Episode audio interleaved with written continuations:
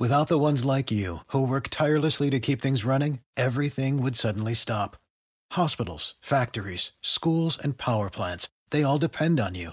No matter the weather, emergency, or time of day, you're the ones who get it done. At Grainger, we're here for you with professional grade industrial supplies. Count on real time product availability and fast delivery. Call clickgrainger.com or just stop by. Grainger for the ones who get it done. Do you want a beautiful lawn? Enter TruGreen, the easiest way to get a great lawn. Just water and mow, and they'll do the rest. Weed control, fertilization, aeration, and more. TruGreen is the official lawn care treatment provider of the PGA Tour, and they have a verified best price, which guarantees you the lowest price with no compromise on quality. You do you. Let TruGreen do your lawn care. Visit trugreen.com, T R U G R E E N.com to get the best lawn at the best price with the best people. Guaranteed.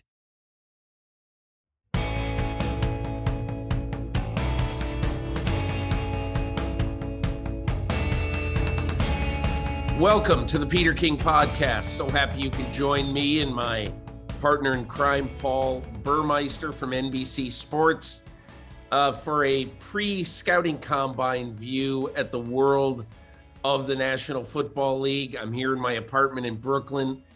If you're fortunate, fairly soon there's going to be a cameo of Chuck the dog.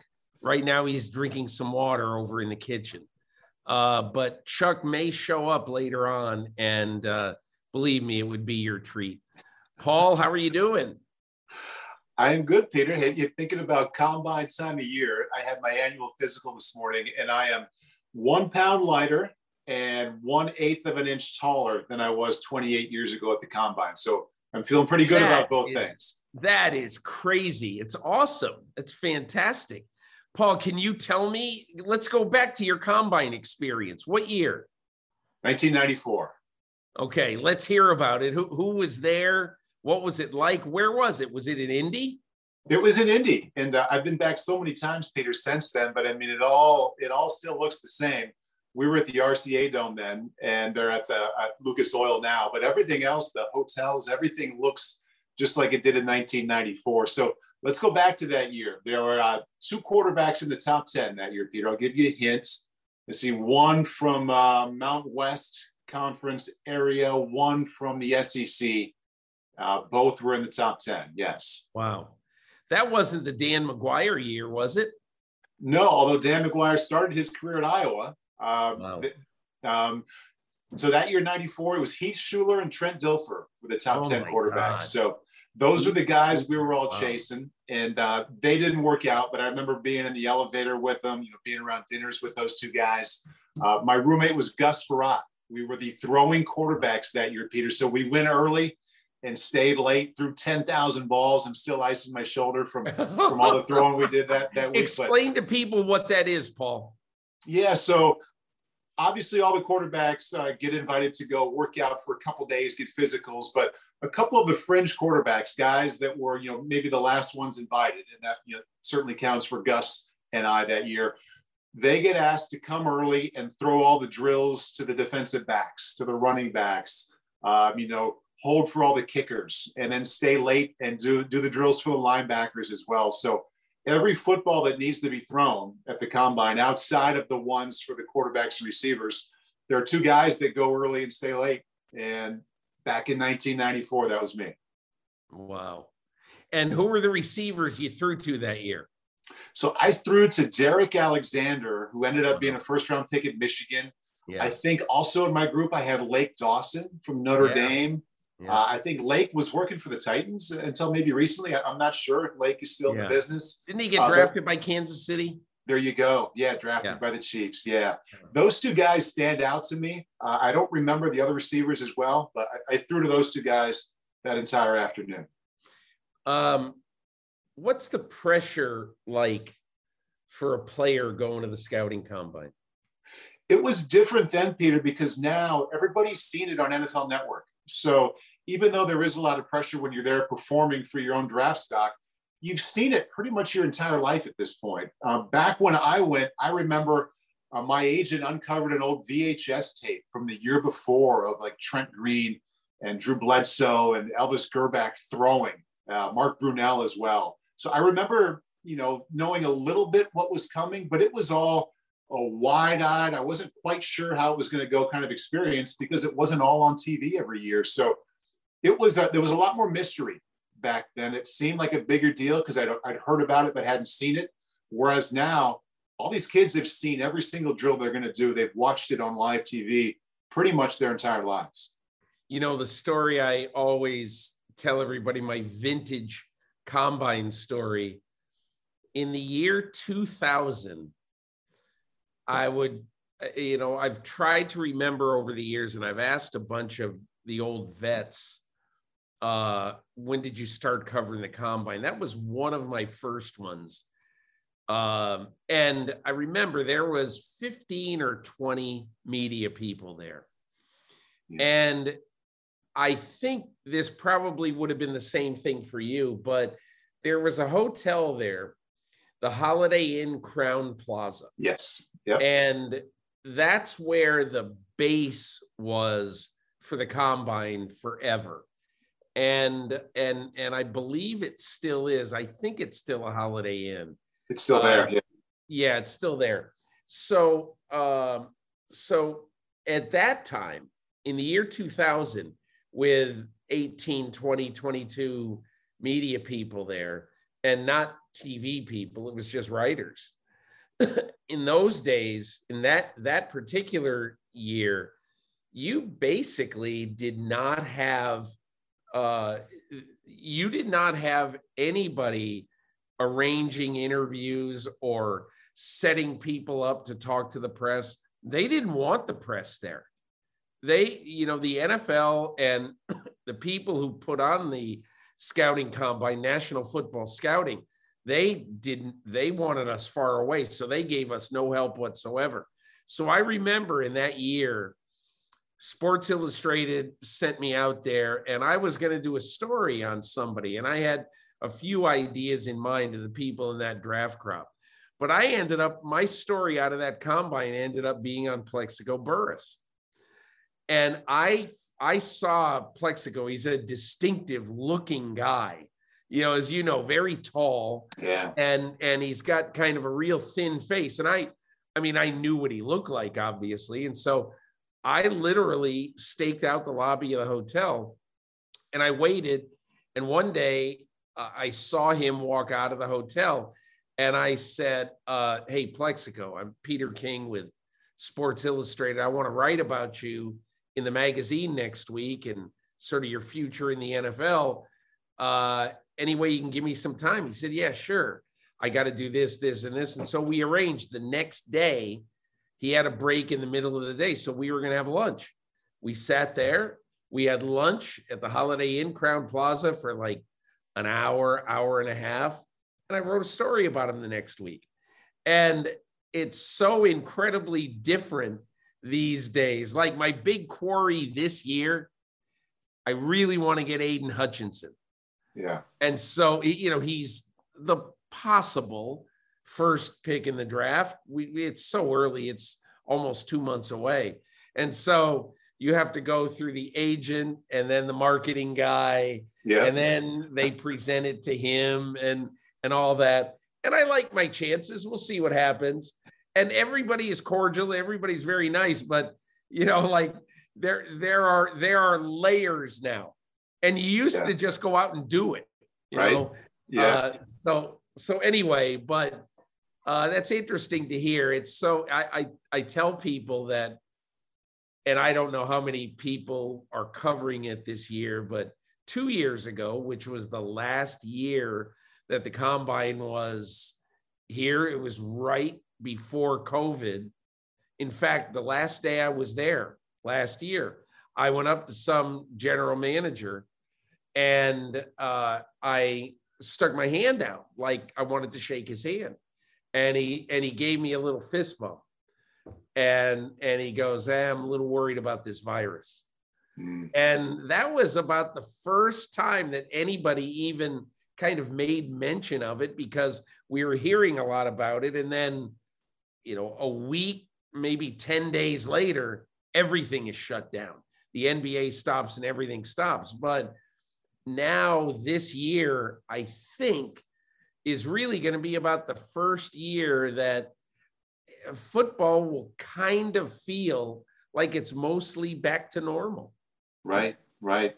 Just sitting here thinking about the combine, Peter, a couple of other things come to mind. I remember when I was there in 94, right before I ran the 40 yard dash, I walked by Al Davis and, and he knew my name, wow. the late Al wow. Davis. And I, I remember thinking, oh my God, Al Davis knows who I am. And just that, that pit of nerve excitement that I have from that, I can dial that yeah. up and remember it so well.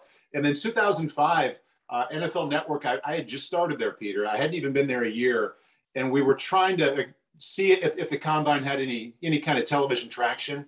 It was Mike Mayock and I on director's chairs on the field at the old RCA Dome, just the two of us watching 40s, watching drills. And at the top of every hour, like three minutes before every hour, our producer would get in our ear and say, guys, we're going to stay on, just do another hour.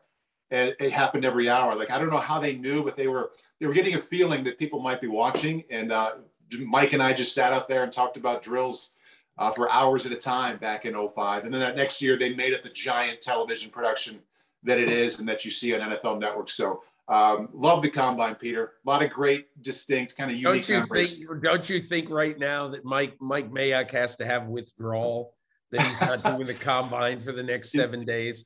I, I'm, I'm going to call him up here and say, my man, this is probably the first time in like 18 years you haven't spent the entire week at the combine for one reason or another. Uh, he, he might be happy to not be there once, but yeah, it's uh, this was totally his miss, thing. I bet he misses it. I bet he misses it. Hundred percent. I may, I may reach out it. to him to do something for my column next week. It would be yeah. interesting.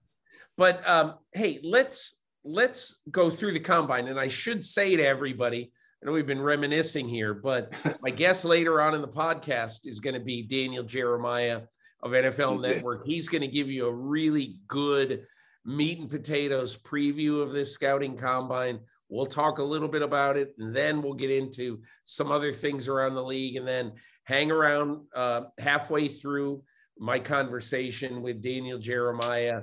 And I think you'll then be ready if you care I mean, there's a lot of people. I'm not the biggest combine guy in the world. Um, it's not anything where I my calendar revolves around it or anything like that.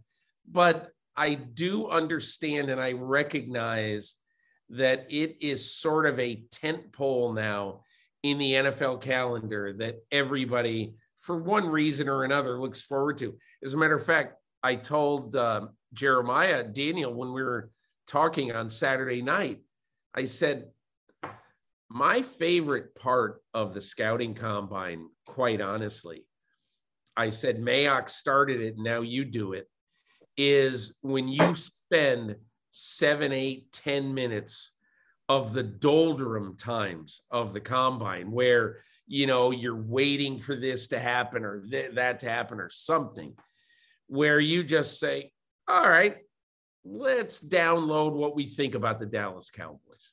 Yeah. And then you just break down everything what the weaknesses, their strengths, how their cap looks, what they're going to do in free agency, everything like that. And the reason why I really like that is that it kind of gets your brain to start thinking, okay, all right, yeah, you know, Tampa Bay, boy, Ali Marpet, that's a big loss at yeah. guard, sixth rated guard by PFF last year. But it isn't only that. The two other interior players, center and guard, are both free agents and they both could leave. And in fact, how about if all three of your interior linemen plus Tom Brady all of a sudden vanish? And so that is yes. what you start to think about with all these teams. And I, I told him I really, really appreciate that. And his answer was cool. He said, you know, that that is a gigantic amount of homework for him and and I'm sure for Rich Eisen too, because then they're all going to talk about it on the set. But I'm going to start. I got three little bullet points about the combine that I wanted to hit you with. Number one, this will be probably one of the two drafts in this century, century starting with 2001. Is going to be the 22nd draft of this century. And this will be along with 2013 when EJ Manuel went 16th. Probably the worst uh, you know, quarterback year in the draft since then. To refresh everybody's memory, three quarterbacks picked in the top 80 that year. It was EJ Manuel at 16, it was Geno Smith at 39, and it was Mike Glennon mm. at 75. And so this year, it's not going to take until 75 for the third quarterback to be picked, I don't think. But it's a very, very lean crop this year. Obviously, Kenny Pickett, the Pitt guy, could be the first pick. Malik Willis from Liberty uh, has a chance to get picked high uh, as more of a project. Sam Howell of UNC. Some people think he's a borderline uh, first round pick um, and the Ole Miss guy. Um, I'm drawing a blank. Um, Matt Corral. Matt Corral, sorry, uh, is is also a candidate to go fairly early. But Paul, you watch college football a lot more than I do. Mm-hmm. What do you think of these guys? And do you think we'll see more than one team risk a one on one of these quarterbacks? I think we will. I, don't know enough yet to say uh, which two it'll be, but you know how this thing works, Peter. I mean, everybody wants to have a quarterback, and that desperation can lead to overdrafting at that spot. And I think it'll happen again. I don't know if it'll happen in the top 10, uh, but I'd be surprised if there weren't a couple quarterbacks that go. Uh, my specific thoughts right now at this early point, Peter, I saw Kenny Pickett play twice in person, and it's a credit to how much he grew this past season that he's being discussed in this way uh, and how much it matters to a quarterback to be a three or four year starter because these kind of gaps of giant improvement can be out there. I mean, they're not that common, but they can be had by guys with a couple years experience and some nice talent. They can take that last year and run with it. That's what comes to mind first. But when I watched him, Peter, I, I didn't once think, hey, this is a future first round pick. And I didn't right. see him play much this last year, but I saw him play early in his career.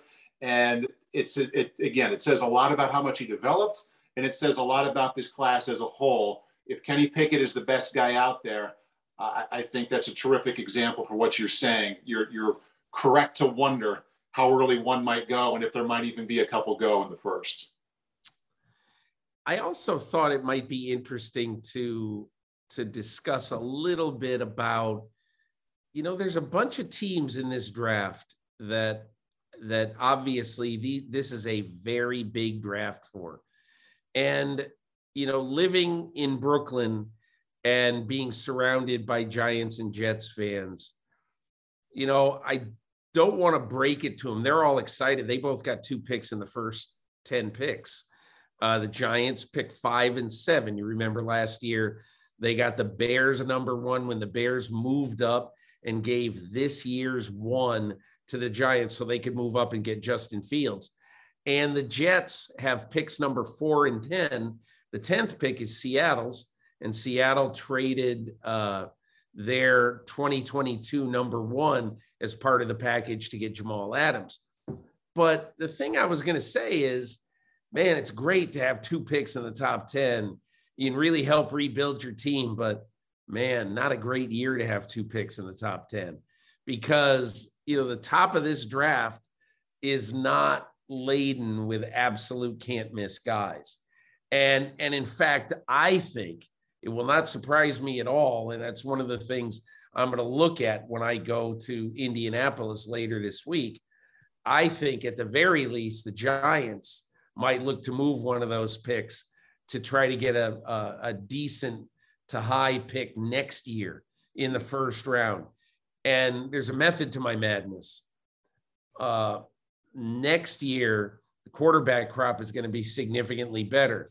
The Giants will not uh, pick up the fifth year option, I don't think, on Daniel Jones, the quarterback. So basically, this is Daniel Jones' year to, sh- and he could, he very well could, to show Brian Daboll he should be the quarterback of the future. But you know, you look at Daniel Jones; it's his fourth year. He's going to be in his third different offensive system. His head has got to be spinning, learning a new system again. Um, so, to me, this is going to be a really, really interesting year for a bunch of teams at the very top of the draft. and I wonder, Paul, when you hear that it's not a great year at the top of the draft, and you're one of those teams, I mean, is it logical to think about trading, even though there may not be a great market for teams wanting to trade up? If you're in that top 10, though, especially like the Giants, Peter, if you have a couple picks in the top 10, let's say you're down there in the six, somewhere down between six and 10, there could be, there will be uh, multiple examples of the number one player at a position on the board. And you know how this works. Some teams will have him valued a lot higher than the Giants do or the Jets do. There's still some pretty good trade potential for the number one player at these positions. So right. even though maybe as a whole it's not a wonderful class at the top, I bet there's still be there, there'll be some teams that really want that top player at that position. So I think they could trade it. And even though there's not a great feeling about quarterbacks right now, there could still be some really good players that are worth pick six through 10. And hey, right. the Giants could use a number of positions. I mean, outside of the quarterback discussions, which certainly fit for that team, I, I, I don't think it's that bad of a spot to have two picks that high. I think it could work out pretty well.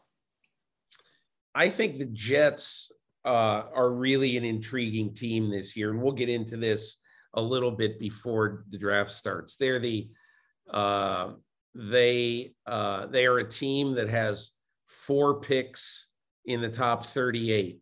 Remember, they got Seattle's pick in the first round, and a lot of people don't remember this, but they also have Carolina's pick in the second round, and that comes from the Sam Darnold trade a year ago. Excuse me. And if you were the Jets right now, um, you you start to get in what what I really think about is kind of the treasure trove area of the draft because you'll hear a lot of the draft experts say this. Daniel Jeremiah gave me a great line that one team's 15th player in this draft is another team's 40th. Hmm. Um, and and it, and it, you know, it's it's one of these years that it's a beauty in the eye of the beholder draft. I mean, in in in essence, a lot of drafts are like that. But the Jets uh, right now go 4, 10, 35, and 38. They're really in the best position of any team, you know, in this draft. Philadelphia is in really good position, uh, but they don't have an exceedingly high pick. They go 15, 16, 19, and then they don't go again until 51. So those are teams that I think, um, you know, are obviously going to be in position to really buttress some of their huge need positions. There's one other team in this draft, and and I think is in an absolute total sweet spot of this scouting combine. I want you to follow me on this a little bit. The Baltimore Ravens pick 76th in the third round. That's their pick is right in the middle of the third round. Um, so they pick 76 in the third round. Then they also have what I think is going to be about the 98th pick because they're going to have a pick from um, David Culley remember the the NFL rule last year that every team uh, that had a minority coach or general manager hired uh, from them, they get two third round picks for developing that coach and sending him on to be a head coach or a GM. So they pick, uh, you know, around 78 and then 98, 99 with a uh, compensatory pick right in there at the end of the third round. But then after those mid and low third round picks, they have five picks in the fourth round. And so if you think about this and you think about the position that the Ravens are in, they basically are going to have seven picks where guys like Daniel Jeremiah says, you'll find starters at tight end, at safety, in the interior line, uh, even at wide receiver. You're going to find players right in that, what in essence is about a, a 50 pick range for the Baltimore Ravens. they're they're gonna you know they're gonna have seven picks right in there. So I think they're a little bit of an under the radar team as a team that really could get rich in this draft, Paul. Yeah, I would imagine, uh, knowing this guy fairly well, that the Ravens general manager Eric DeCosta is probably more excited about those picks than some teams pick into the top ten right now. Because I mean, whether it's the Ravens, the Rams, the Bengals, I mean, these teams that do well, if you actually go look at their depth chart, it is loaded with with picks from rounds three, four, five, undrafted free agents. Every team has a ton of those. I mean, thinking about the third round for the Ravens, I think they got Mark Andrews there. They might have gotten De- uh, Duvernay there, who's a quality contributor on that team. So I am sure they are ecstatic about building the middle part of their roster, maybe finding a star or two, but finding a bunch of quality starters with those picks that you just mentioned. Want the same expert advice you get from the pros in the store while shopping online at discounttire.com? Meet Treadwell, your personal online tire guide that matches you with the perfect tire for your vehicle. Get your best match in one minute or less with Treadwell by Discount Tire. Reese's peanut butter cups are the greatest, but let me play devil's advocate here. Let's see. So, no, that's a good thing. Uh, that's definitely not a problem. Uh, Reese's, you did it. You stumped this charming devil. Do you want a beautiful lawn? Enter TruGreen, the easiest way to get a great lawn. Just water and mow, and they'll do the rest. Weed control, fertilization, aeration, and more. TruGreen is the official lawn care treatment provider of the PGA Tour, and they have a verified best price, which guarantees you the lowest price with no compromise on quality. You do you. Let TruGreen do your lawn care. Visit trugreen.com, T R U G R E E N.com to get the best lawn at the best price with the best people. Guaranteed. You know, I made a little list of these because I was going to write about this further in my column, but I decided to wait till closer to the draft because it's not really a combine story. But I want you to think of the guy of the people that the Ravens uh, have picked in the draft after pick number 70. Okay. Defensive tackle who they really rely on right now, Justin Madubuike, um, uh, who's coming off a bit of an injury plagued year, but, but, you know, a really valuable player for them. Uh, then you go back, as you said, Paul, to 2018. Mark Andrews and Orlando Brown, mm-hmm. both uh, were picked in the 80s that year. Then you go to uh, you know 2016. If you look deep into that draft, number 146 overall, seventh or fifth round pick, Matt Judon. Um, then you go the previous year to that, Za'Darius Smith, 122nd overall. Um, and you keep going back and back, and you over and over again, you see this team Kyle Juszczyk, 130. Ricky Wagner, 168. Over and over again, you see the why the Ravens. Look, I'm just telling you because I've, I've talked to some people there. They are rubbing their hands in glee right now. They are so excited about this draft. This is going to be a real long term crucial day for the Baltimore Ravens or crucial weekend for the Baltimore Ravens. So let's leave that. We'll get into that probably a little more closer uh, to the time of the draft. But I also wanted to talk about uh, some news uh, that happened in the hours before we're recording this, as we record on Monday afternoon.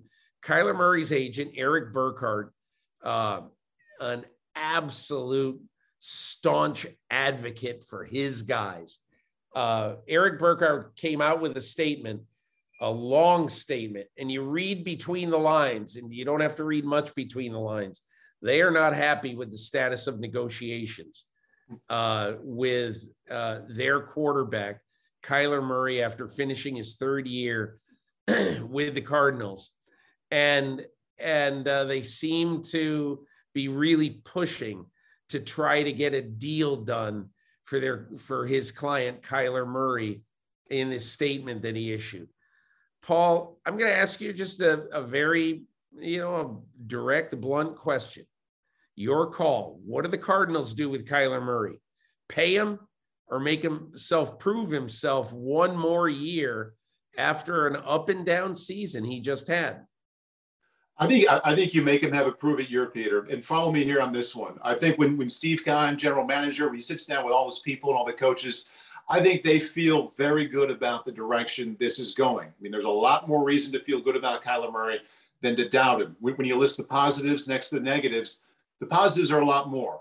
However, there is a there's a negative there that's a repeating pattern that's really disturbing if you're talking about paying him 30, 40, 50 million dollars a year, whatever it would be to, to pay a young quarterback each year for the next few years. And that is the end of the seasons for, for Kyler and for the team have gone this way instead of up. And that's that's a pattern that has to be attached to the quarterback. Uh, last year, they started out great.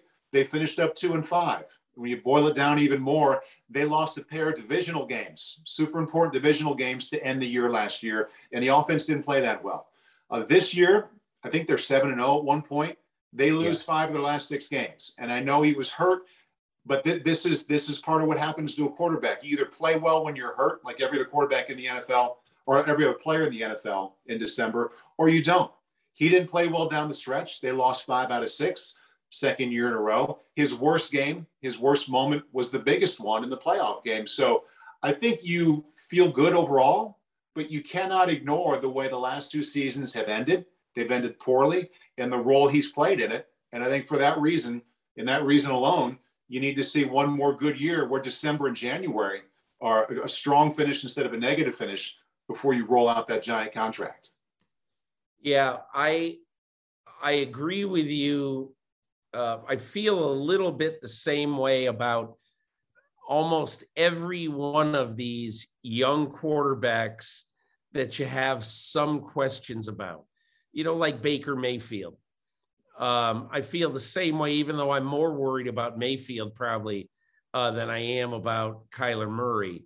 But honestly, if, if if I were Murray and I were Erik Burkhardt, the way I would do it is, hey, we're happy to have this year be a prove it year.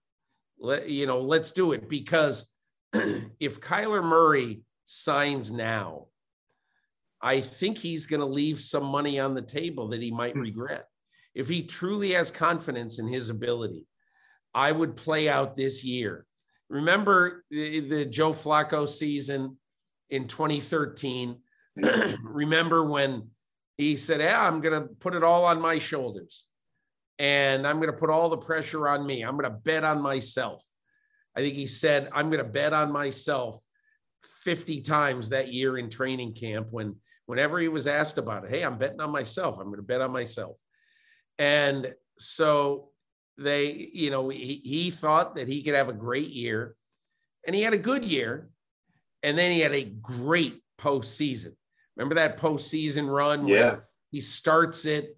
Uh, you know, they win one game uh, at home and then they have a divisional game six days later on a short week.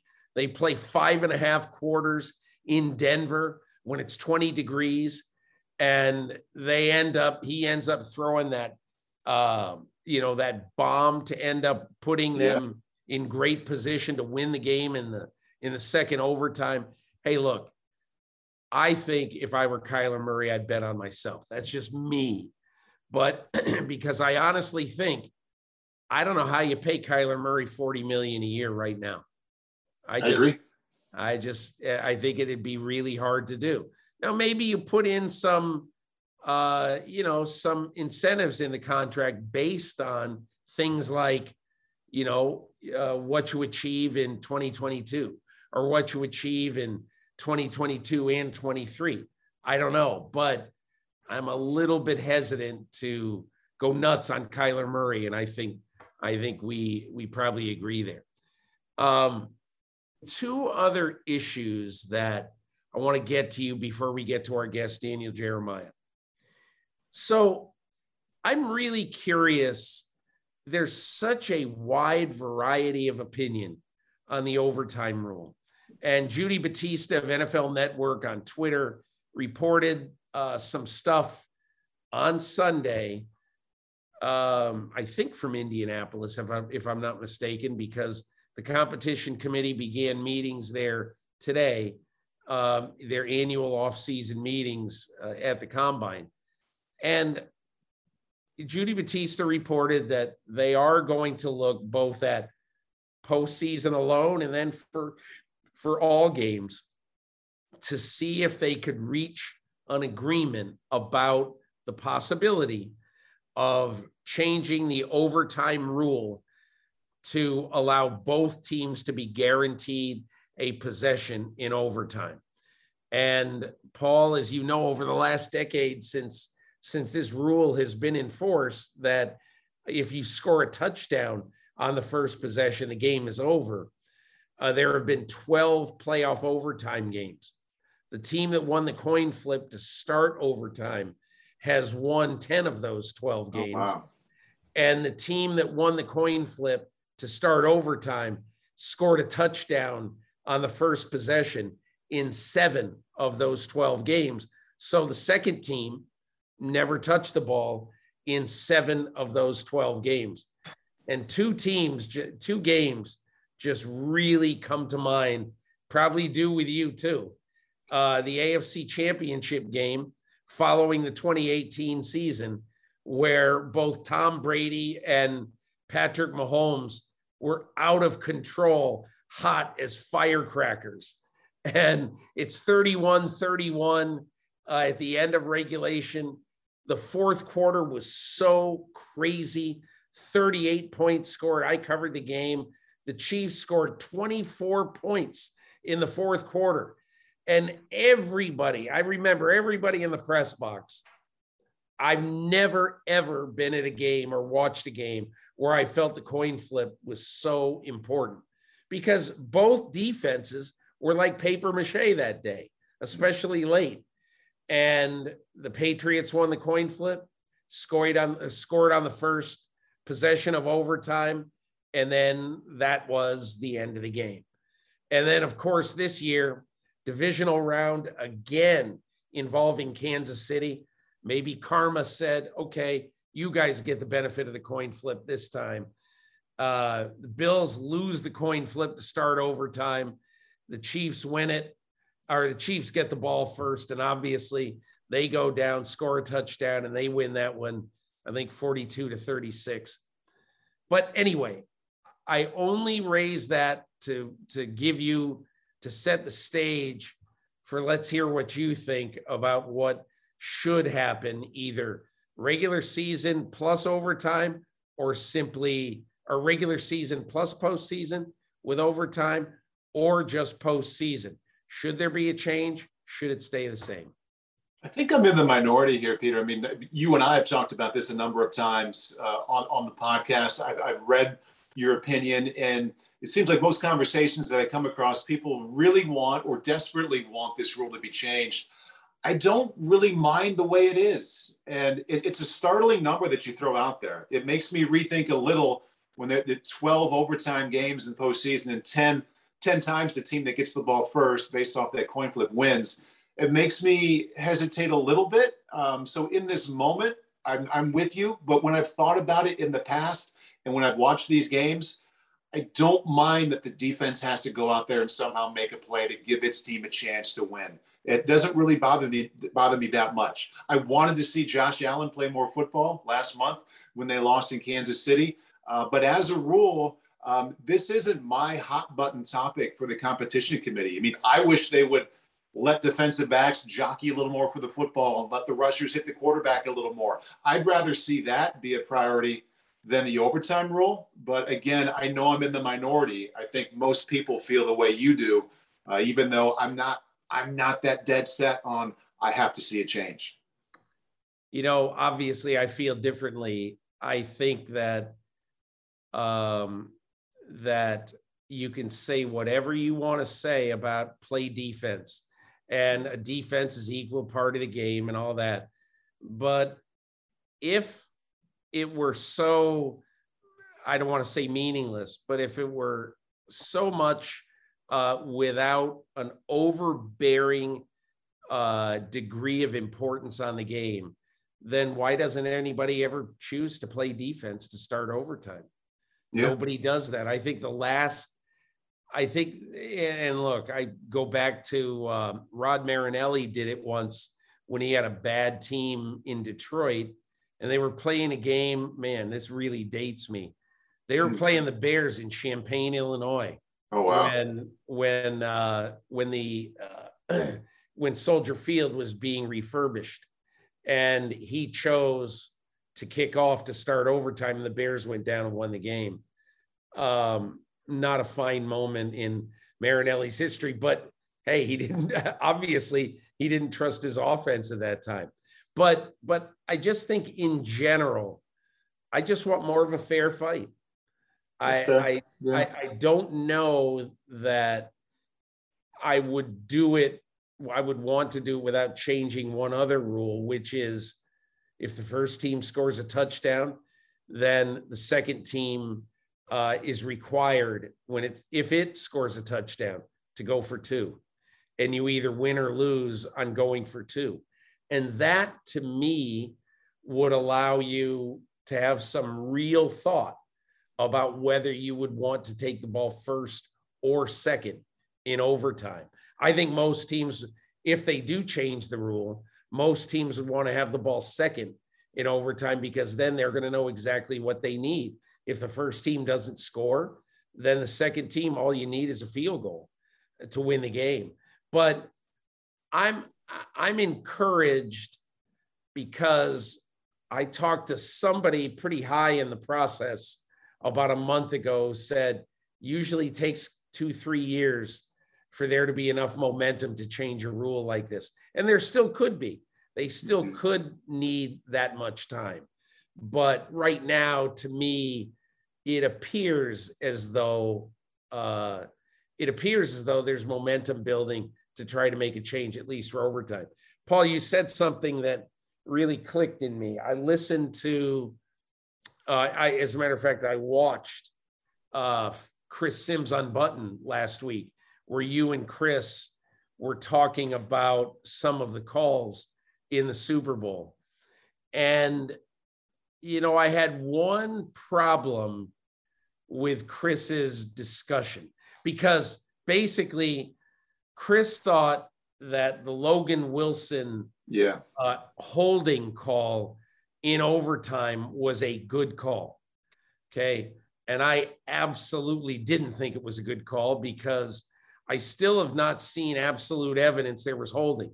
I saw evidence that he had his hand on his shirt, but I didn't see evidence that he had a good grab on his shirt. Be that as it may, be that as it may, the whole point is if you're going to say while the game is going on that man, this is a crisp game. This is really being played well, and uh, the refs aren't trying to own this game and everything. Then, then you can't say on a play like the Logan Wilson play that it absolutely should have drawn a flag. Now, I don't know whether Chris thought in the first half or like in the first three quarters when there are a total of four flags thrown in 45 minutes. I don't know whether he thought that was good or bad. Most people really liked it. But the fact is, you know, and I think this is without any debate, without any doubt, the fact is that most people believe that officials have made themselves too much a part of the game in recent years, that there are just too many flags.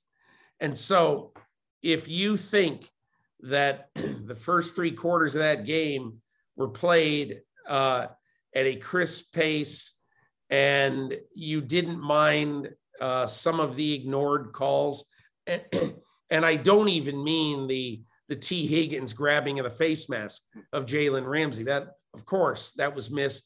It should have been a call. That's the only thing that bothers me about what Chris said, because in my opinion, I would guess that there were 20 calls that weren't made in the first three quarters of this game that were more egregious than what Logan Wilson did to Cooper Kupp. Yes, uh, thinking about Logan Wilson, third round pick, by the way. We were talking about third round picks in the AFC North earlier. Uh, Bengals have done a good job there as well. But uh, Chris was convinced that Logan really got a, a strong hold. I, I, believe it was Cooper Kupp and really kind of prevented him from going forward. I, I don't know if he actually just touched him or really forcefully grabbed him. Uh, but in the bigger picture, Peter, I am with you. I like it when the refs don't make those kind of calls. Uh, it's kind of like going for a rebound in basketball. There's going to be some contact. There's going to be some pushing around, some jockeying, and I would like to see them, uh, the refs being.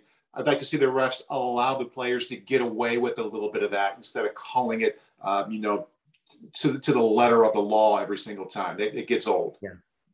Hey, Paul. Last thing, I I wrote a little bit in my column this week about how uh, how the the TV landscape is kind of going crazy. Yeah. And uh, you know, Troy Aikman, as I as I said, he basically made five million dollars or four million dollars less combined in his three Super Bowl seasons Crazy. quarterback of the Cowboys than he'll make to announce 20 games on TV this year. Yeah. So uh, it's a good time to be a network TV broadcaster. And but I asked this question. I got a great letter last week from one of my readers, Stephen McGinnis of, of Evansville, Indiana. And, and here was his line. Do networks actually expect that this will result in more viewers, meaning the increased money paid to analysts? And he says, in watching the NFL for five decades, I have never once heard anyone decide to watch a game based on who the announcers are. Whoever is broadcasting the Super Bowl could pick mid level Big 12 announcers and they would have exactly the same number of viewers. And I just said, that's outstanding. I think it's perfect because I don't know anybody who watches a game on TV. Now, I, I will say this I will say this it's possible, possible that in the days of John Madden, because Madden became such a feature of folklore, that in the days of John Madden, it could be that, you know, if it were, if Madden was doing Seattle, San Francisco, and there was a comparable game, uh, you know, on uh, whatever it was, on the uh, comparable AFC game, would some people have chosen to listen to Madden if they weren't a fan of any of the four teams? Possible. But I think the biggest issue I would say about all of this is that I just don't have much of an understanding about why money like this gets thrown around. And, and look, great for them. Uh, sure. I'd much rather see the money in Tony Romo and Troy Aikman and Cris Collinsworth and Joe Buck and Al Michaels. I'd rather see it in their pockets than uh, you know some corporate uh, person you know in television. But I really don't understand it. Do you? Uh, it's it's it's crazy money, and like you, I'm all for it. You know, we're we're in the sports media business, and when the guys at the top are getting paid that way, I think it means it's hey, it's great for those guys. Uh, it's wonderful for our side of the business, I think. A couple thoughts come to mind. Number one, everybody thought, or a lot of people thought, that when Tony Romo got that kind of money a year ago, it was just a one off, that it wouldn't affect everything. It right. is affecting everything in the number one booths for the, for the analysts, and I think probably for the play by uh, play guys as well. Uh, number two, I love that point that the reader brought up to you, the guy who wrote you the note or emailed you about, do they really think it's going to affect the numbers? And I don't think it, it, will affect the quantity on a big game. I mean, your neighbor could have called the Super Bowl, Peter. We all still would have watched the game from start to finish. Yeah. It does affect the quality and the feel. And that there's this it factor that a lot of these quarterbacks have. I wish I could describe it to a T exactly what the it factor is, but there's a feel for the number one call. I mean, whether when I was seven years old coming in from the cold uh, to, to watch a game and I heard Pat Summerall's voice, it just felt better in my house that Pat Summerall was calling the game. Uh, if yeah. I was on the couch on a Sunday in college and Pat Summerall was calling the game with John Madden, that whole afternoon felt a little bit better late in the day because that's what I was hearing. Uh, same thing on Monday nights with Frank Gifford. Same thing when, when Al Michaels makes a call. So I'm always going to watch, but that feels going to be a little bit better when it's one of those voices that you really know and trust you know, the weird thing that I keep thinking of with ESPN paying all that money to Aikman, um, it's so odd to me that at the same time they're doing that, they've re-upped Peyton and Eli Yeah. on the alternate telecast that whether they admit it or not, Peyton and Eli are chipping away at Troy Aikman's ratings. Yeah. it's just, it's just I know. really, really the craziest thing, I think. I don't know. Hey, it- uh, it- before we go to uh, Daniel Jeremiah, I want Chuck to say hi to the audience. Hey, bring Chuck, Chuck in there. Chuck. Yeah. Where is this guy? sit, sit, Chuck. Okay, here's Chuck, and uh, Chuck is here. He hangs out with me while I work. He hangs out with my wife Ann, and uh, he's really a fine animal. Uh, he doesn't listen that well, but um, he's about seventy percent retriever.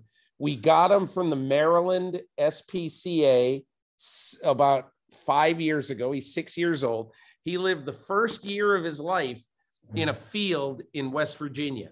Oh wow. And uh, so we've gotten really fortunate uh, that we've, you know, brought him to Brooklyn. We brought him to New York, and he uh, he's not torn down the city or bitten too many people yet. So, but he's still a little bit spooked. It- the funniest thing is, if I have him out for a walk in the neighborhood, and it's got to happen once a week, and there's a fire engine that roars past or an ambulance that roars past, Chuck will literally stop in his path and he will compete with the siren with the you know, just like that. So uh anyway, it's uh it's it's kind of fun to have him around. I would say this, Peter. We have now uh, two beings, two living creatures from West Virginia on on Peacock. You have Mike Florio and Chuck the dog. We doubled the tell- amount. I should t- I should really tell Mike about this. Anyway, hey Paul, listen, thanks a million for everything all year, all season, and this week, and uh, really appreciate your contributions and making this sane.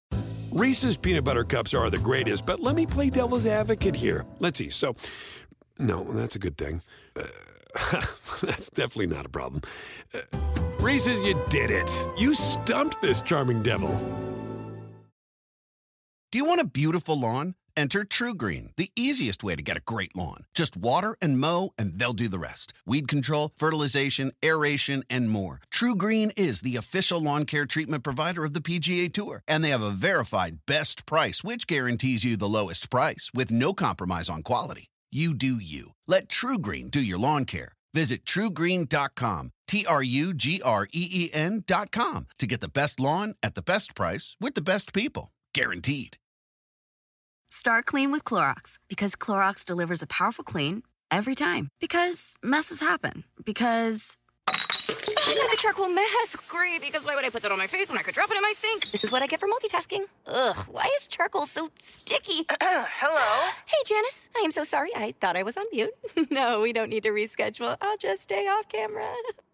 Ooh, yeah, that happens. So start clean with Clorox. Use Clorox products as directed. Um, we're now going to get into my conversation I had it Saturday night uh, with Daniel Jeremiah. Hope you learned something about the combine. Uh, he's a good storyteller, and hope you watch him on NFL Network the rest of this week. Here's Daniel Jeremiah. Daniel Jeremiah, I'm just going to ask you to start by by summing up how you see this draft, where it might be strong, where it might not be strong, and where are the positions of strength in this draft?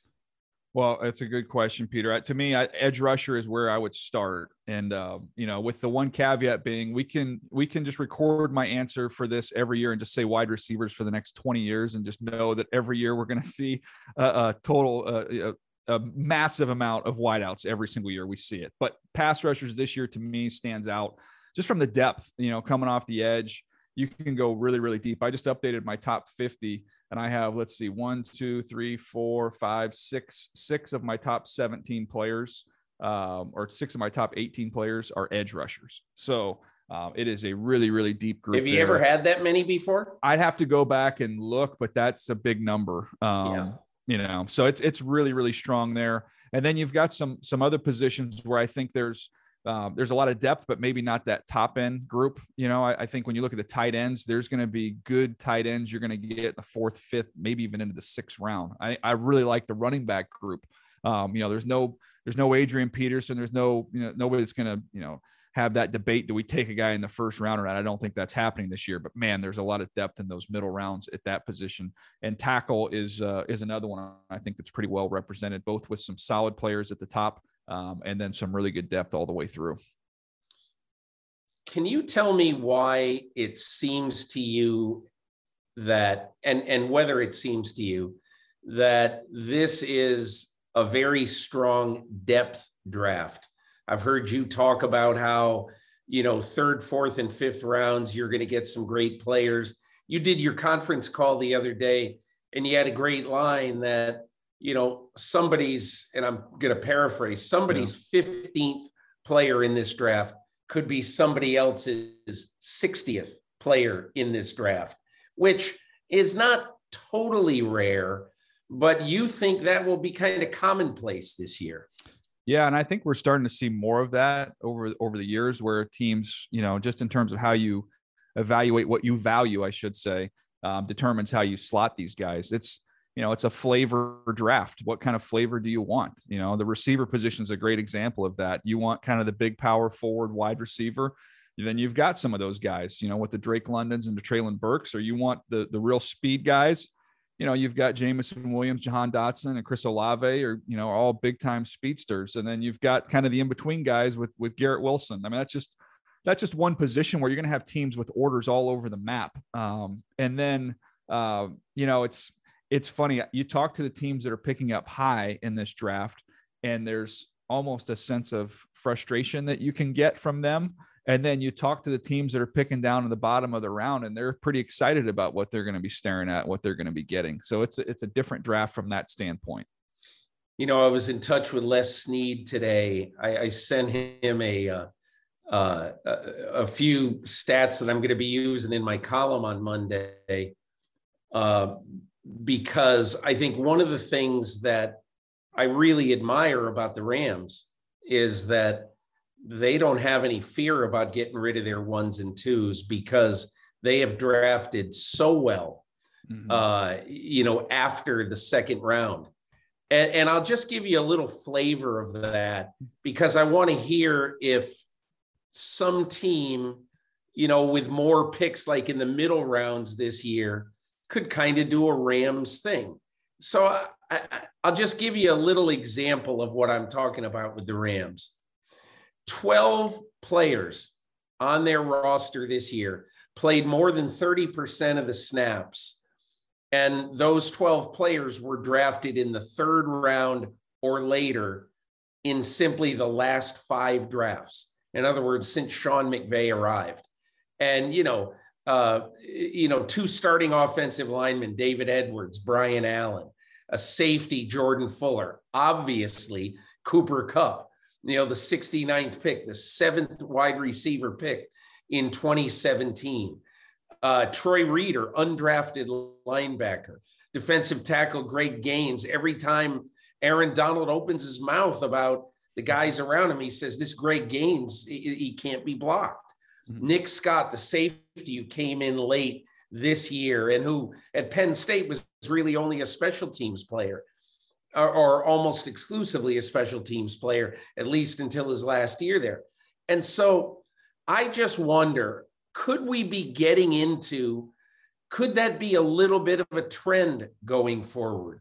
That teams don't just fall in love with getting ones and oh, we got to get into the top 10. I mean, unless you want a quarterback, yeah. but they just believe that there's a lot of depth at other positions.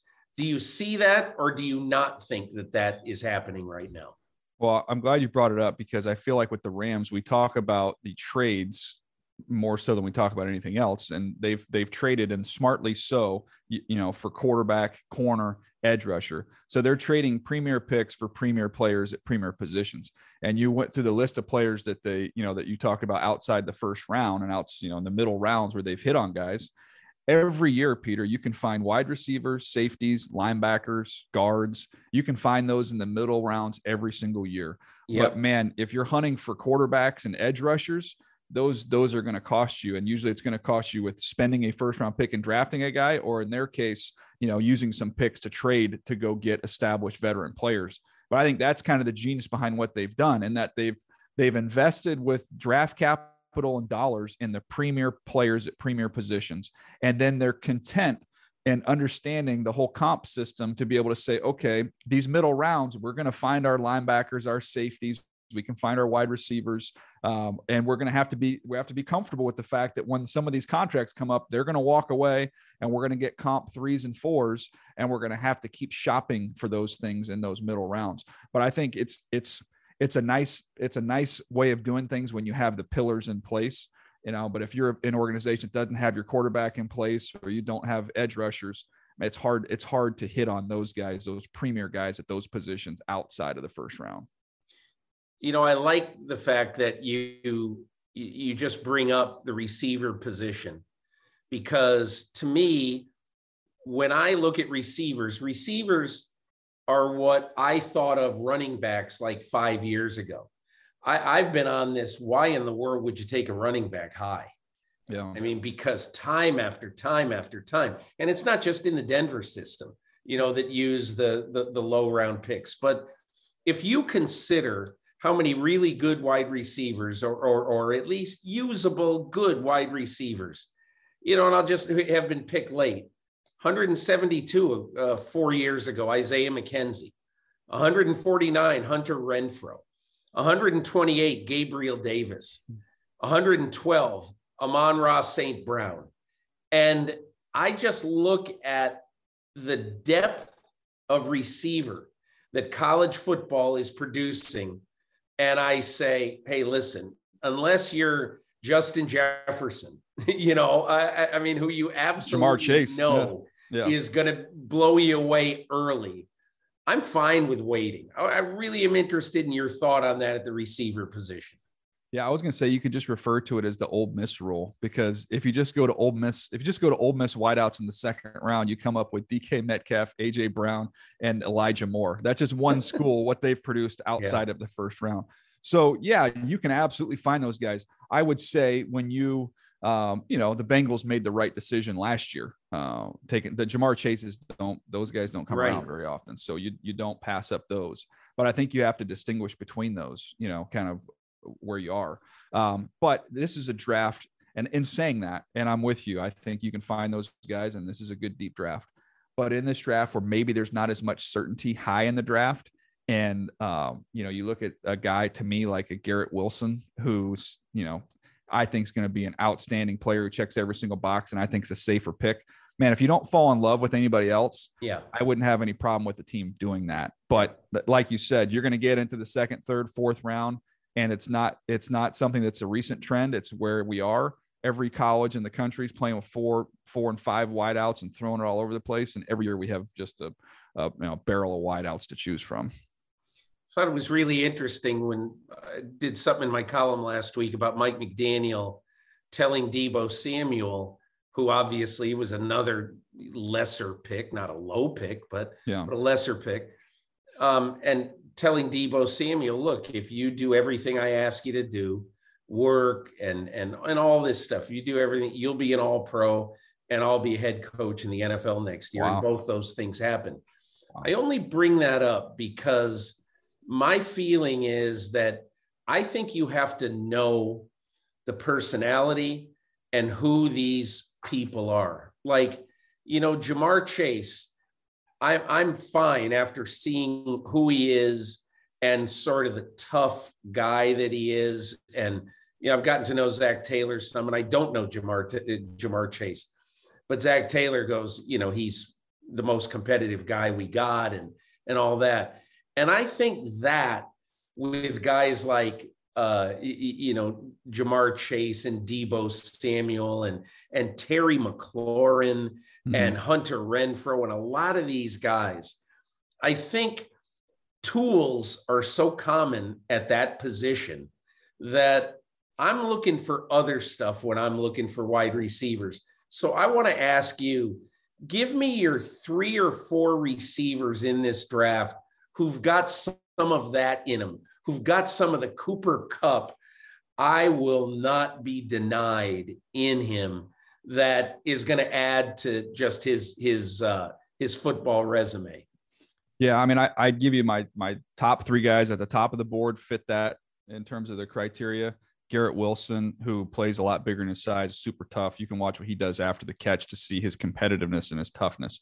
Drake London, who's just kind of a he's kind of a bully. You know, there's been a big debate on is he too tall?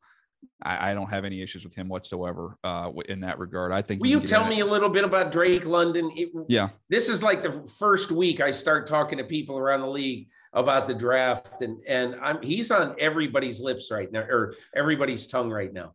So, and this, uh, let me go backwards before I go forwards. If you look at the guys last year, uh, receivers, and you look at the top guys in the league, I just pulled up the list Cooper Kupp, Justin Jefferson, Davante Adams, Ja'Marr Chase, Deebo Samuel, Tyreek Hill. Let's just look at those guys right there. You say, okay, what do they have in common? They're all different sizes, they're all different speeds. Those guys all have phenomenal play strength like that is that is a, a, characteristic that I've been trying to search for now when I'm looking at these guys this year. Who who is strong? Strong getting off the line, strong at the top of your route, strong going after the football, and strong after the catch. Um, and that to me, Drake London checks a, a lot of those boxes in terms of what he can do. He's physical at the line, he's physical at the top. He wins 50-50 balls. Then after the catch, he's not a catch and fall down guy. Like he can he can run you over, he can make you miss. Um, and everything from the school that you get is that the wiring is just outstanding, like ultra, ultra competitive. Uh, when we finish here, I'll send you a text of a of a dunk of Trey of Drake London's, by okay. the way, uh, which I always love when I get the other sports stuff. But he was, you know, he played basketball at USC his freshman year, so he's wow. he's a big time athlete. You know what's interesting about him that to me, and, and again, I haven't studied any of these guys really, but he he only played eight games this year, right? Because yeah. he, he got a broken ankle. He's okay, isn't he, right now? Uh, yeah, I don't imagine we'll be doing much at the combine. I would guess coming off that injury, but I do not right. know yet. Yeah, yeah. Um, but anyway, he, he he only played eight games, but 88 catches in eight games. and the other thing that's really incredible, PFF had a stat about him: 19 con- contested catches. That's yeah. like two and a half contested catches a game. That that just that doesn't happen. Well, the funny thing is, is I've had conversations. It's a glass half full, glass half empty. I've had conversations with teams that really love Drake London, and they'll say, "Man, he's got so many contested catches." And then I've talked to teams that aren't as high on him and go, you know, it's all contested catches. You know, he doesn't separate. So I'm like, you take the exact same nugget, the exact same stat. Some people love it, some people hate it. I I tend to to fall in the camp of loving what he does there. Yeah. Yeah. Uh, how is Garrett Wilson different from him? So Garrett Wilson has more juice. He's just he's gonna he's faster. He's more explosive.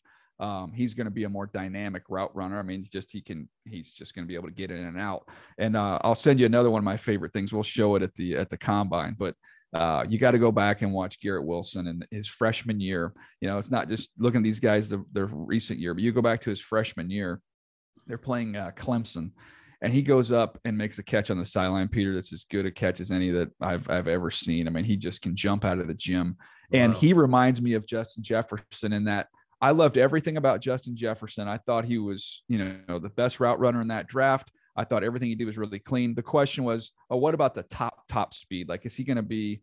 It was expectation he might run in the low four fives, which is, you know, doesn't mean he's not going to be a great receiver. We see that with Davante Adams and Stefon Diggs, all these guys he goes to the combine and runs in the four threes. And it's like, well, okay, well, hmm. that he's good there. And I've been told that Garrett Wilson's been he's been training and running in the high four threes himself. So he's right. that's the last little hurdle for him. And and and I think you'll you'll be one of the easier evaluations in this class. What about you know, this is a guy who I only know by name, but Jameson Williams, I think coming into this year, you know, what I had heard is that he had a very good chance to be the best receiver in the class tears his ACL uh, in January.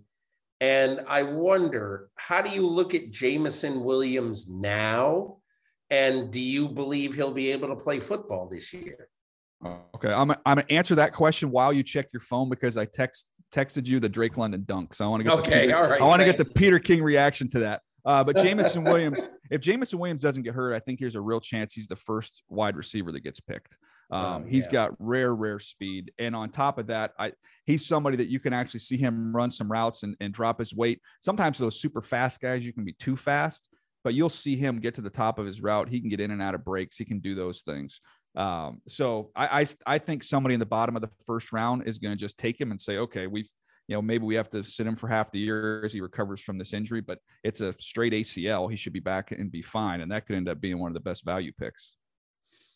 In the time we have left uh, in our podcast, I want you, if you can, to tell me a little bit about the very top of the draft. Mm. Um, it's one of those things that you hear, you know, maybe some people like Aidan Hutchinson, you know, the edge rusher from Michigan to be the top pick. Some people might like Kayvon Thibodeaux uh, from Oregon to be the top pick. If you desperately need a corner, maybe you could fall in love with Derek Stingley Jr., uh, the LSU guy. But just give me your view on how you break down the absolute top of this draft. Well, for me, and, just kind of putting together my top 50 and just updating that, I try and take the approach of uh, what gives me the best chance at success here. So I, I'm I don't get too pulled by okay, this is what they can be, and this is kind of that that upside. To me, if I'm picking up there in the top five, my team stinks. And I need guys that I know can come in and make a difference on my football team. So I'm trying to eliminate as much risk as I can while still getting a really, really good player. So when I factor all those things in, Aidan Hutchinson comes out at the top of the list for me. Um, and I don't want to insult him by saying he's just a high floor player. I mean, the gosh, the guy was a dominant player last year at Michigan. I think he's got a chance to be a double digit, you know, consistently double digit sack guy in the NFL. Now, does that he's not the Bosa brothers, he's not Myles Garrett, he's not Chase Young, he's not those guys. Uh, but he's a really, really good player, and I think he provides very little risk. So that's why I put him at the at the very top. And then right behind him, uh, Ikem Ekwonu from NC State, uh, who I think is the best offensive the lineman tackle, in the draft. Yeah. And he's yep. also somebody that, you know, you, you say, okay, well, where's the risk at? Now, there's some things he needs to clean up in pass protection. He's got it all, all the ability in his body. I think that's going to come. But I've also seen him when you watch him last year at guard, and I've seen him just pulverize people at guard. So I, I know this guy can play inside and be a dominant guard. That's the absolute worst case scenario for him but uh, you know that's why I think he's another one who's who's got very little risk with him going forward. So he was two. Kyle Hamilton. Um, there's a debate about safeties. You know how valuable, how high do you take a safety? Are they difference makers? I, you know, I think in today's game, when you've got guys with that type of versatility and range, um, and can be as dominant against the pass as he is against the run, you know, I see it with with Derwin James doing the Charger games every week. You, those guys can impact the game in a major way. So uh, he's another one again, very little risk. And then those are the top three. And then after that, the next couple guys, I get to Sauce Gardner for me is the best corner in the draft. Um, you know, I was around Chris McAlister. To me, I see some of those skills from him. Um, and then the next one would be Evan Neal for uh, for Alabama, who is is not there yet but he's another one who's actually played guard. I think it was in 2019 and played that well. So you've got a fallback for some reason if it didn't work. Um, but somebody that got better when I watched him at the at, over the summer, then in the beginning of this year, the middle of this year, the end of this year, he got better each time uh, I was exposed to him and watching him. So uh, that gives me a lot a, a lot of hope on, on, him going forward. And when you're trying to figure out what the heck the Jags are going to do, man, that's the difference between stacking it for how I think you know of them as players is easy trying to climb inside the head of the Jags and, and what they're going to do with that first overall pick is a little more challenging. Well, if you look at Jacksonville, you can either say uh, we could get a franchise left tackle, which we really need, or a franchise tackle on either side, which we really need. And then, secondly, um, you can also get a pass rusher to sort of uh, you know, to be a bookend to Josh Allen. Yeah. So, uh, and Josh Allen, I think, started to come on a little bit this year. Mm-hmm. Um, so I, I, think he's got a chance to, to. He's not going to be Myles Garrett, but I think he's going to be okay. So I, I think the Jaguars are in a pretty good position, a pretty enviable position. Just just the way I look at it. Let, let me ask you a question then, because this is the hard part, right? Doing you know evaluating them and giving your opinions one thing, but trying to figure out what these teams are going to do. So when I've tried to figure out the Jags, I hear everything you just said, but I'm sitting here saying, okay, if we fast forward a year from now, Peter, and let's say the Jags are five and twelve with a defense that's kept them in every game and the quarterback hasn't made much progress. Or next year, the exact same record, they're five and 12, and the quarterback takes the next step. As an organization, I think you would sign up for the quarterback moving forward, which is why I give him an offensive lineman with that first pick because they've yeah. got to get him up and going. Well, and and not only maybe giving him the NC State guy, uh, you know, as the tackle right away, but with the 33rd pick, they can choose from, you know, who knows? Yeah. There's going to be a very good receiver at 33. And if they're in love with somebody who's still there at 25, you know, they can they can trade up. Mm-hmm. They got two fives, two sixes, two sevens. So they've got some ammo to do some stuff this year. We'll see.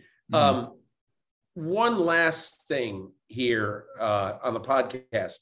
It's I found your discussion when when I was listening to your conference call to be very interesting in this regard. A lot of people look at this draft as uh, who do you like better, Aidan Hutchinson, you know, or Thibodeaux from from Oregon? You were significantly in Aidan Hutchinson's corner. Tell me mm-hmm. why. Well, it's the elimination of risk. You know, I, I, think when you when you watch Hutchinson and you compare him with Thibodeaux, I think number one, he's got more ways to get to the quarterback. Um, he's really, really polished. So he's got a, a, lot of tools in his bag that I don't think Thibodeaux has at this point in time. I think they both have a little bit of ankle tightness, which which limits them. Um, so that's just as you know in terms of their skill sets. And then I would say he just plays harder consistently from you know from drive to drive, game to game. Um, I just I, I don't see Aidan Hutchinson ever take a snap off.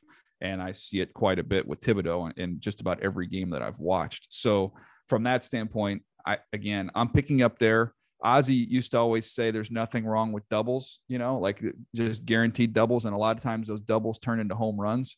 I'm just trying to eliminate as much risk as I possibly can. Yeah, it's really interesting. Um, okay, so um, NFL Network is going to have uh, scouting combine coverage uh, starting this week and continuing all week. The on field workouts begin Thursday uh, with quarterbacks, wide receivers, tight ends. On Friday, it'll be running backs, offensive linemen, special teams. Saturday is a big day, linebackers and defensive linemen. And the reason I think it's a big day is that Hutchinson says he wants to do everything, and this yep. is his chance to put a little exclamation point on him being the first pick in the draft. So, and and and one of my favorite things, Mike Mayock started it, you do it too, that I think is really fun about the combine on TV is that at some point in your, I guess, 50 hours uh, of combine coverage, you will take a deep dive into all 32 teams and what you think of them, what you think they need, where you think they might go, both in free agency and the draft. That's my favorite thing of you just giving the status report of mm-hmm. every team in the league. And I think that that that really is a it's kind of a it's it's it's a tease to tell everybody, hey, listen, they they might be talking about uh, they might be talking about the Cleveland Browns at 5:58 on Saturday between you know defensive linemen and linebackers. So you better not turn it off. But and and and I often think I said this to Mayock once. You got to do more homework on the teams themselves than you do on these 336 players or whatever they are. Yeah, what's funny is it's not it's tr- it's like running a race on two different tracks because you're trying to, you know, study these guys, all the tape and all the hours that that represents, and then but then you've got to answer from the team side. That's why that's why I get my little handy dandy sheet right here. I've got all my teams. I've got all I've got free agents. I've got stats. I've got needs. Um, I've got all that stuff a little front and back is my my little crib sheet here as we go through these teams. And the best part about it, Peter, is I'm gonna I'm gonna have hours and hours of discussion uh, on TV, on podcasts, on radio interviews. Then free agency happens and it's all worthless because all these needs and everything completely change. Yeah, well, I, I wouldn't I wouldn't say it's worthless, but I say it really it does change after free agency. But you know, but still, I think you know. I mean, one of my favorite teams this year just to watch is the Ravens because yeah. they're going to have seven picks. When you start at pick number, I think 76, they have seven of the next 70 picks. Yeah. And knowing DeCosta, eh, general manager Eric DeCosta, he might make a couple more trades to give them eight or nine, but the, the Ravens really seem this year to be in the sweet spot of the draft. It's it's not only that, it's not just the ability to pick the players that they've had tremendous success with in those rounds going back 20 years. Um, they've turned those picks into guys like Calais Campbell, you know, like they, you know, Marcus Peters. They they find ways to use those middle make round picks. And yeah. They make trades, and it's just there's so many ways to build your team and acquire talent. And you know, look, they've you know there's there's a handful of teams that are just better at it than everybody else and utilizing their resources, and the Ravens are, are one of them. Danny Jeremiah, thanks so much for joining me on the podcast. Thanks, Peter. My thanks to Daniel Jeremiah of NFL Network. Make sure you watch all 50 of their hours of the uh, scouting combine hours this week. Um, I'm probably not going to be doing that. But anyway, I'll be in Indianapolis. I'll be reporting on some of my thoughts back next week. Hopefully, we'll have a conversation or two to share with you uh, from the combine, hopefully with a coach or GM or, or someone uh, next week on the podcast. Anyway, thanks a lot for watching on YouTube and on your uh, basically on any NBC Sports channel. Uh, and also, thanks for listening, Apple Podcasts or wherever you get your podcasts.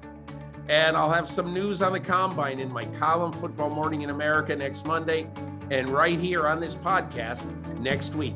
Have a great week, everybody.